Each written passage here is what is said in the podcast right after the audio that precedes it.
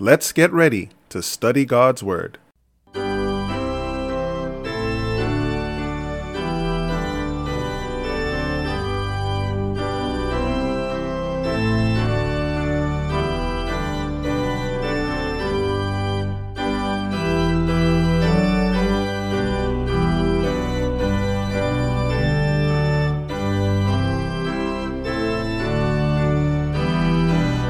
Greetings to one and all. Welcome to another episode of Rightly Divide the Word of Truth. This is Andrew S. Baker, and today's devotional study is entitled Moved with Compassion. Please visit our podcast page, BibleStudy.asbzone.com, where you can find links to our previous episodes, our Bible study resources, and much more, including over a dozen ways to access our podcast, such as Spotify, TuneIn Radio, Apple Podcasts, and Google Podcasts. Our verse for this study is Matthew 9 35 and 36. And here's what it says And Jesus went about all the cities and villages, teaching in their synagogues, and preaching the gospel of the kingdom, and healing every sickness and every disease among the people. But when he saw the multitudes, he was moved with compassion on them, because they fainted and were scattered abroad as sheep having no shepherd. Before we get into this study, let's have a word of prayer. Dear Heavenly Father, we thank you for your mercy, your goodness, your love to us. We thank you for the opportunity to dig into your word. We invite your presence to be with us and help us that we'll rightly divide your words of truth. In Jesus' name, amen. Moved with compassion. In the New Testament, we have a number of places where Christ is moved with compassion. Jesus had compassion on them and touched their eyes, and immediately their eyes received sight and they followed him. That's Matthew 20, 34. To a leper, Mark 141 says, And Jesus, moved with compassion, put forth his hand and touched him, and said unto him, I will, be thou clean when when he was about to feed the 5000 mark 8 2 it says i have compassion on the multitude because they have been now with me these three days and have nothing to eat. Jesus has compassion. Why is that important for us? What's the big deal moved with compassion?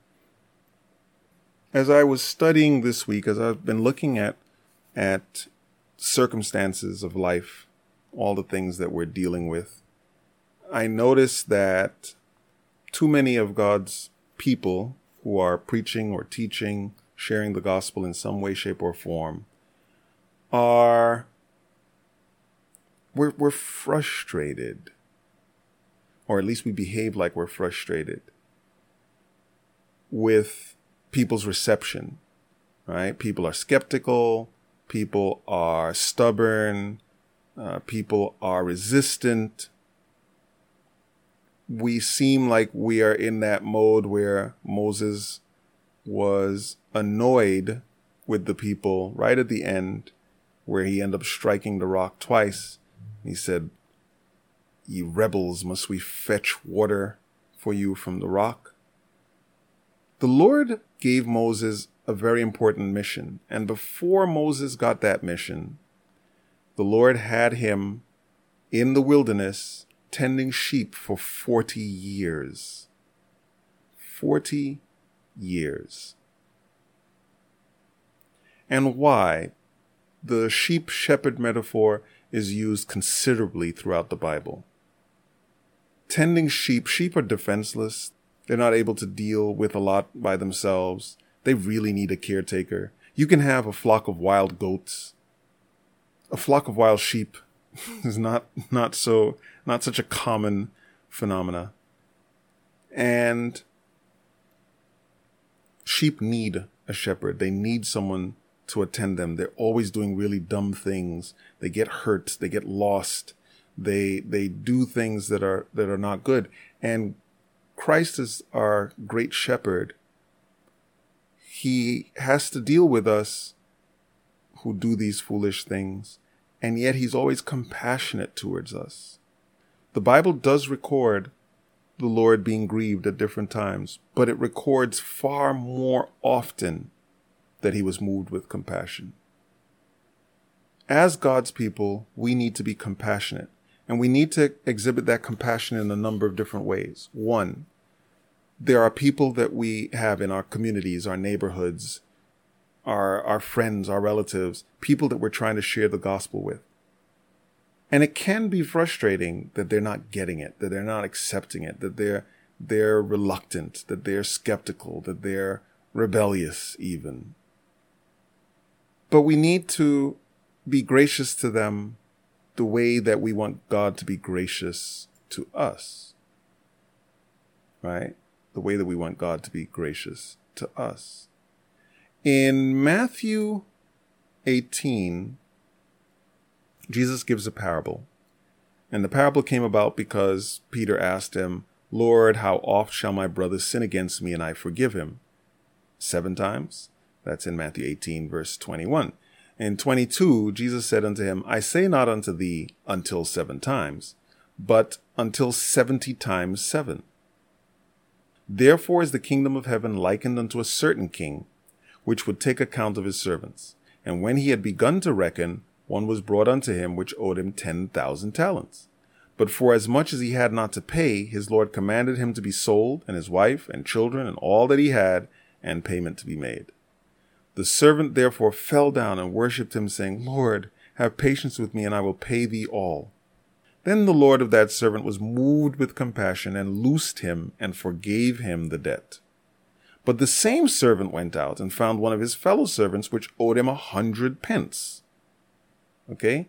Now, a hundred pence is far less than 10,000 talents. And he laid hands on him and took him by the throat, saying, Pay me what thou owest. And his fellow servant fell down at his feet and besought him, saying, Have patience with me, and I will pay thee all. And he would not, but went and cast him into prison till he should pay the debt. So when his fellow servants saw what was done, they were very sorry. And they came and told their Lord, told unto their Lord all that was done. Then his Lord, after he had called him, said unto him, O thou wicked servant, I forgave thee all that debt because thou desirest me. Shouldest not thou also have had compassion on thy fellow servant, even as I had pity on thee? And his Lord was wroth, and delivered him to the tormentors till he should pay all that was due unto him. Okay? So, what is the lesson to be learned there? Many of us forget how merciful the Lord has been with us and, and is being with us. Is being with us. It's not like we don't have issues that are ongoing. We have not attained. So we forget how the Lord is merciful with us. And when we see other people who are not getting it, who are not listening to us, who are struggling with whatever area that they're struggling with, or who are resistant to the gospel, we get irate as though the Lord came to us and said, Here's the gospel. And we said, Oh Lord, I accept it. I will turn away from everything that has ever done wrong and will follow you always. We act as though that was our experience, and therefore we just don't even understand this idea of taking time and and being slow and falling back on occasion. We don't have compassion, right? We are not moved with compassion. We're not moved with compassion in other ways. We don't see the people around us who are about to perish. And we don't realize that we should be more urgently activated on their behalves to bring the gospel to them so that they at least have a chance to make a decision for the kingdom. So we're not moved with compassion. We don't look at them as being leaderless, rudderless, um, unaware of their impending danger. We're not moved with compassion. We take the mercy that God gives us, but we don't extend that mercy to others. We're frustrated when we find people in circumstances that are not appropriate and we don't understand why they struggle with them. We should be grateful that God has given us discernment to see things both spiritually and even from a social perspective, when we recognize the great controversy, when we recognize how all of these things that are happening on the earth now are conspiring against God and his people, when we recognize that there's oppression in so many different ways that is undermining and discouraging so many people, instead of being upset with those people, even instead of being upset with the people who have perpetrated it, because that's not productive, even being upset with the people that have perpetrated it is not that helpful unless it leads you to very positive actions on behalf of the oppressed. Being upset with the people who don't get how downtrodden they have been. When people have been systematically downtrodden, think about Moses leading the children of Israel out of the oppression that they were under. And consider that he had the benefit of not being part of the system. Like that, there's not a whole lot of good that comes out of him being under Egyptian education, right? Let's be honest. If, if the Egyptian education was that good, the Lord would not have stuck him for the wilderness, in the wilderness to watch sheep for 40 years to undo a lot of that. But there were certain things that him being under that system helped him to not have the same negative mindset that many of his people had. If you look at the children of Israel as they came out of, of Egypt, their minds were back to Egypt quite often. Every time something came up, any obstacle that came up, they're like, oh, if we were only back in Egypt. They were willing to go back into bondage because at least they understood it than they were to forge ahead in freedom and liberation because they didn't understand it. Moses, rather than being mad at them, right? Because the only times we see Moses mad is on behalf of God, when it's when it is God who they're defying, or when he makes the mistake at the end and ends up smiting the rock twice. Moses instead, you, we see him more often interceding with God on the people's behalf. Moses recognizes that the people have a problem and Moses is more intent on helping the people even though they don't realize how much help they need. Moses was moved with compassion. He acted from a position of understanding the trials that they had and bearing long with them because of the oppression that they had gone through and how slow they were to understand how insidious it was. All of that idolatry and everything that they picked up in Egypt, right? That's why the golden calf thing. Why do you think they asked, Hey, this man Moses, we don't know where he is. We don't know what's going on with that. You got to do something, right? Make us gods that will go before us they res- after hearing the majesty of God proclaim his 10 commandments before them and and reiterate to them that he had brought them out of Egyptian bondage they put themselves back under bondage to Egyptian false gods.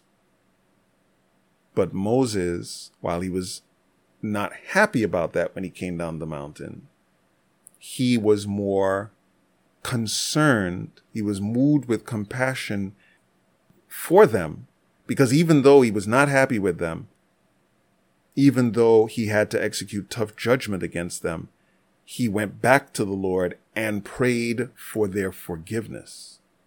Which, if he was really mad at them, he wouldn't have done anything.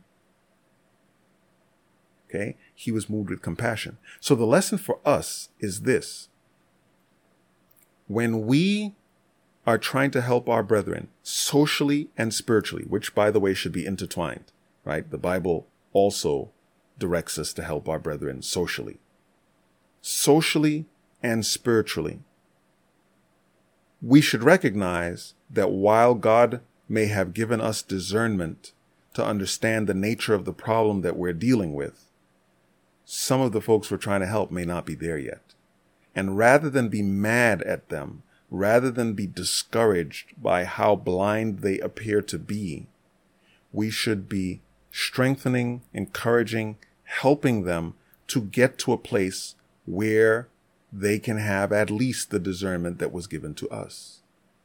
We should not be so quick to write them off. We should not be so quick to be annoyed by their desire to head back to Egyptian bondage. We should not be so quick by their whining and complaining and disgruntled attitude. We should not be so quick to forget that for some amount of time we were also in blindness and did not see the scope and magnitude of either our social or spiritual condition. By God's grace, we should be moved with compassion to help them. We should recognize that they are leaderless. We should recognize the fact that they are struggling, that they don't get it, that they don't see it, that they don't have the stamina or the endurance to get to that next level yet. And we should do like Jesus did. Jesus went about all the cities and villages, teaching in their synagogues and preaching the gospel of the kingdom and healing every sickness and every disease among the people. But when he saw the multitudes, he was moved with compassion on them because they fainted and were scattered abroad as sheep having no shepherd. May the Lord grant us patience. May the Lord help us that as we instruct, that we don't anticipate instant results. Christ didn't get instant results. In his ministry, he had a lot of people that were following him, but they, a lot of them didn't get it. They followed him because of the loaves and fishes. They followed him because of the healing but they didn't get it. It's not till the day of Pentecost that a batch of them even ask about the spiritual realities. What must we do to be saved? It's not until the day of Pentecost. And Pentecost is when? 10 days after Christ has ascended, which is 40 days, right? He was he, after his resurrection, he was with them 40 days, and then 10 days after that is Pentecost. So 50 days from the resurrection is when we have this great baptism, this preaching where the people get their spiritual condition and their need of a savior. Prior to this, Jesus had what would look like mixed success. There were multitudes that followed him, but their theological um, their theological understanding was not that good. And in many cases, they had only a view to his his being the the son of David and um and overthrowing the Roman rule. That was their great focus, if not, hey, I can be healed and we can have the bread and fish whenever we need it. So it took a while. We should not expect faster results than Christ received we need to have the right attitude as we minister to those around us, both from a spiritual perspective and from a social perspective. Because the things that we're fighting against, the spiritual warfare, which is the source behind the physical warfare, right? All of the oppression that we are seeing bubbling to the surface in society is because of the spiritual conflict, right? That's an outgrowth of the spiritual conflict. We need to understand that we need to be patient there. Yes, time is ending. It's moving swiftly, but we don't know what that, t- what that means in a, in a practical sense. We don't know if that means a year, two years, five years, 10 years, 20 years. We don't know what that means. We know that in terms of the long term history of the earth, it is soon. We can see the signs. We've been given warnings in Matthew 24 and in uh, Luke 21. And so we can know that the end is near and that there's greater urgency today than there was yesterday and this week than there was last week. But we don't know the exact timing. So we need to operate with as much urgency as we can while not losing compassion because God knows the timing. God knows how fast he needs to move people. He knows how fast his spirit will move them. We need to be patient. We need to remember that we're dealing with sheep. And I say that in, in a positive way. The sheep is used as a derogatory term now, but biblically, Christians should prefer to be sheep than goats. Okay? Read Matthew 23 and look and see if you want to be considered a sheep or a goat. So being a sheep in the context of spiritual things is not negative at all. But we need to recognize that we are, um, it is sheep that we're trying to, to help. And they can be slow and they can be not seeing the big picture and they can be struggling with the realities around them. We need to be patient. We need to be moved with compassion and we need to operate in a very Christ like way. And we need to recognize that just as Moses needed that preparation of 40 years working with the sheep to grant him the patience to move appropriately with God's people, we need to make sure that we take that time um, and don't be like this servant in Matthew 18 who receive all of this benefit from God in terms of forgiveness, and we're unwilling to uh, bestow that upon those with whom we come in contact with, with our fellow brethren and sisters. It's important that not only within the church, not only with among other believers, but to those on the outside that we are trying to reach, that we exhibit patience and are moved with compassion. Again, Matthew 9 35 and 36 says, And Jesus went about all the cities and villages, teaching in their synagogues, and preaching the gospel of the kingdom, and healing every sickness and every disease among the people. But when he saw the multitudes, he was moved with compassion on them, because they fainted and were scattered abroad as sheep having no shepherd. Let's close with a word of prayer. Dear Heavenly Father, we thank you, Lord, for your mercy and your goodness and your love to us. We ask you to help us as those that have been given spiritual insight and spiritual eyesight, that you'll help us to be patient, help us to have the mind of Christ, help us that we will look upon others and be moved with compassion and not act like we were born in heaven without any of the frailties which we frequently exhibit. Please bless us. Help us to be kind and compassionate and tender and patient with those that we are trying to help either encourage or to come to a saving knowledge of the truth. These and other mercies we ask. Forgive us for all of those times that we have done it wrong. And help us, Lord, that we'll do it right by your grace moving forward. In Jesus' name, amen. Thanks again for listening to this podcast. Please feel free to contact us via email at BibleQuestions at asbzone.com. Whether you have questions, comments, or concerns, we look forward to hearing from you. If you are finding this channel to be a blessing, please take the time to share our page with others and always keep our ministry in your prayers. Until we meet again next time, may God richly bless you as you prayerfully study His Word.